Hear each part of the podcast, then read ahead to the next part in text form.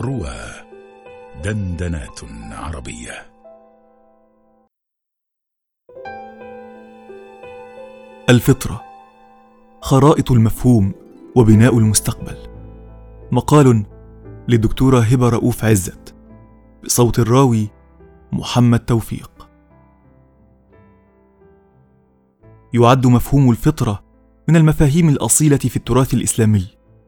لوروده في عدد كبير من النصوص الشرعية من كتاب وسنة. كما يشيع استخدامه في نصوص التراث الإسلامي في سياق الحجج والاستدلال والإثبات.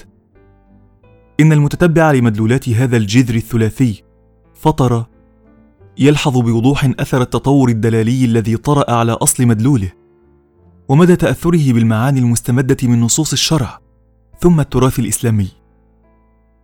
فالفطر بالفتح الشق. وقد قيده بعض اللغويين بالشق الأول. ومنه قوله تعالى هل ترى من فطور؟ وقوله إذا السماء انفطرت. أي انشقت. والفطرة الابتداء والاختراع والخلق. ففطر الله الخلق أي خلقهم وبدأهم. وقول رسول الله صلى الله عليه وسلم في الحديث الصحيح عن أبي هريرة رضي الله عنه. ما من مولود إلا يولد على الفطرة فأبواه يهودانه وينصرانه ويمجسانه كما تنتج البهيمة بهيمة جمعاء. هل تحسون فيها من جدعاء؟ ثم يقول أبو هريرة واقرأوا إن شئتم فطرة الله التي فطر الناس عليها. لا تبديل لخلق الله. وابتداء الخلق في التصور الإسلامي مقترن بنهاية الإنسان ومآله.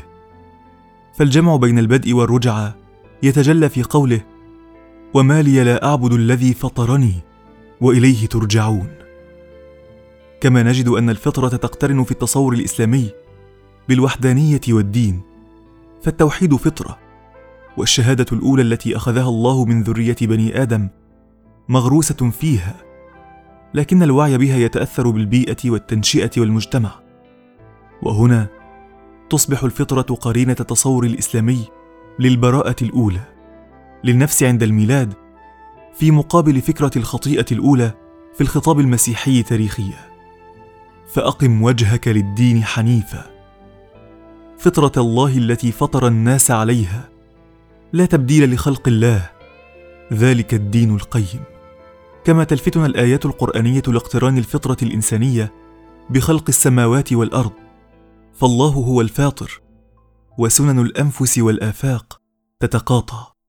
إني وجهت وجهي للذي فطر السماوات والأرض حنيفا وما أنا من المشركين.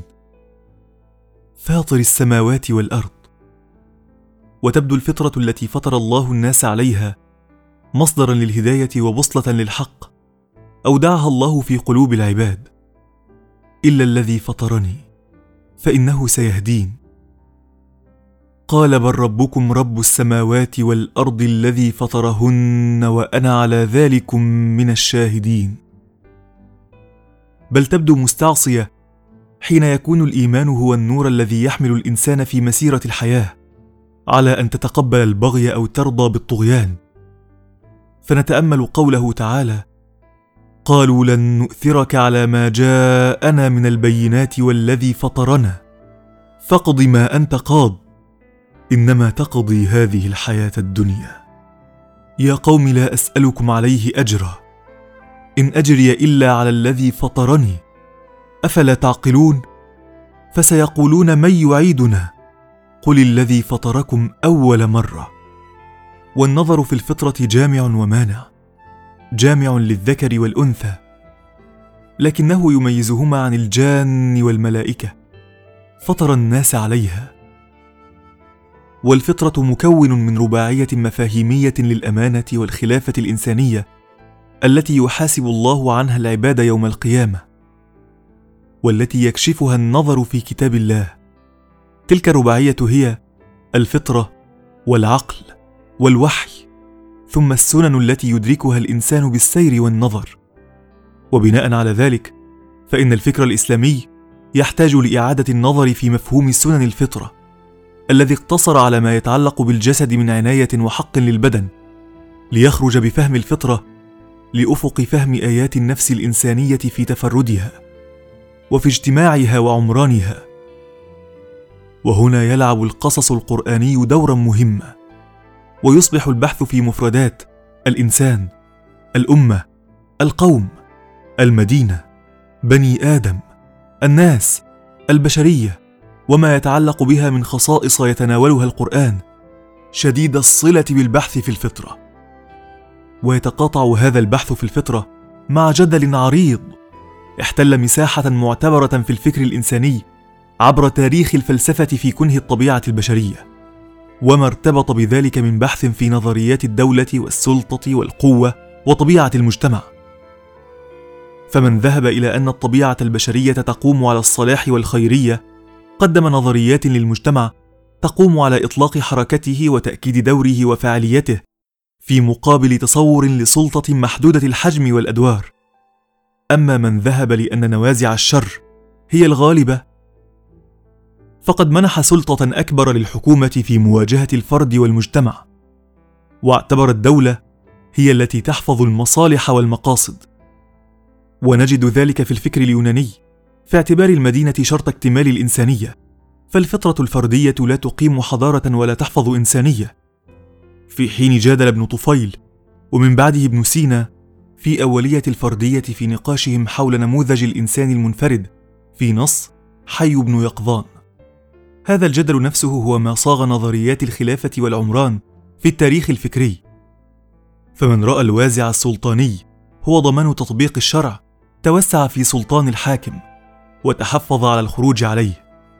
ومن وجد أن الأمة هي الحافظة والوازع الدينية هو الأسبق ومنهم المعتزلة قدم من الأفكار ما يقدم الجماعة على السلطان وهكذا. ويبدو مفهوم الفطرة أيضا متقاطعا مع مفهوم الإنسانية والبشرية الأوسع. وجل النظريات التي تحدثت عن القانون الطبيعي والمواطنة العالمية من المدرسة الرواقية التي بزغت بعد سقوط دولة أثينا مرورا بفكر الفارابي عن المعمورة الفاضلة وصولا لأفكار الكوزموبوليتانيه والعولمة الحديثة تدور حول مشترك إنساني. ومفهوم الفطرة هنا يسهم في هذا النقاش باعتبار مصدره الديني. واستصحابه معاني ومعالم التوحيد والاشتراك في البشرية.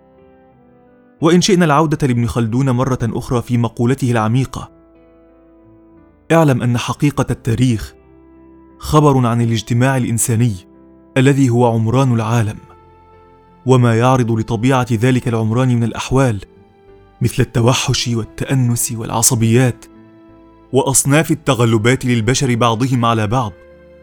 وما ينشأ عن ذلك من الملك والدول ومراتبها وما ينتحله البشر بأعمالهم ومساعيهم من الكسب والمعاش والعلوم والصنائع وسائر ما يحدث من ذلك العمران بطبيعته من الأحوال. فإننا سنحتاج مفهوم الفطرة في الكشف عما يصيب النفس الإنسانية في حال التأنس والتوحش. وكيف يمكن استنقاذ الفطرة حين يسود التوحش؟ كي يمكن رد الإنسان الفرد والجماعة إلى التأنس مرة أخرى. والسبيل لإحياء الفطرة السوية لتعلو فوق النزعات اللا انسانيه في وقت النزاعات وإدراك أن قواعد الشرع المنظمة للعلاقات غايتها ليس فقط حفظ المقاصد الكلية بل كذلك حفظ الفطرة الإنسانية من السقوط وقت الحروب والتنازع.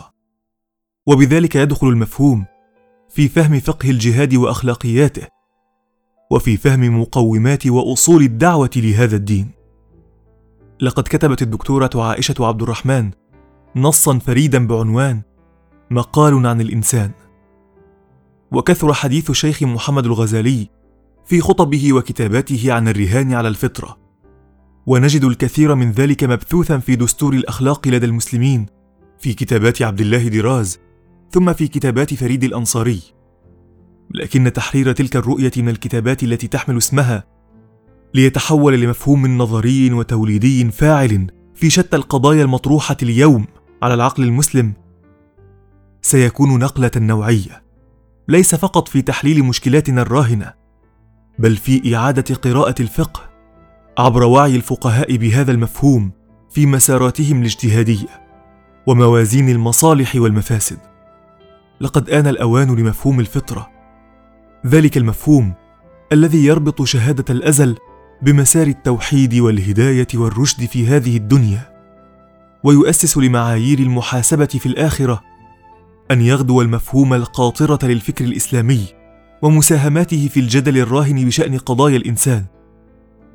كما يمكن أن يكون القاعدة الصلبة للمشروع الإسلامي والدعوة الإسلامية في مرحلة التجديد الراهنة نحو أفق مستقبلي للإسلام ورسالته كرحمة للعالمين.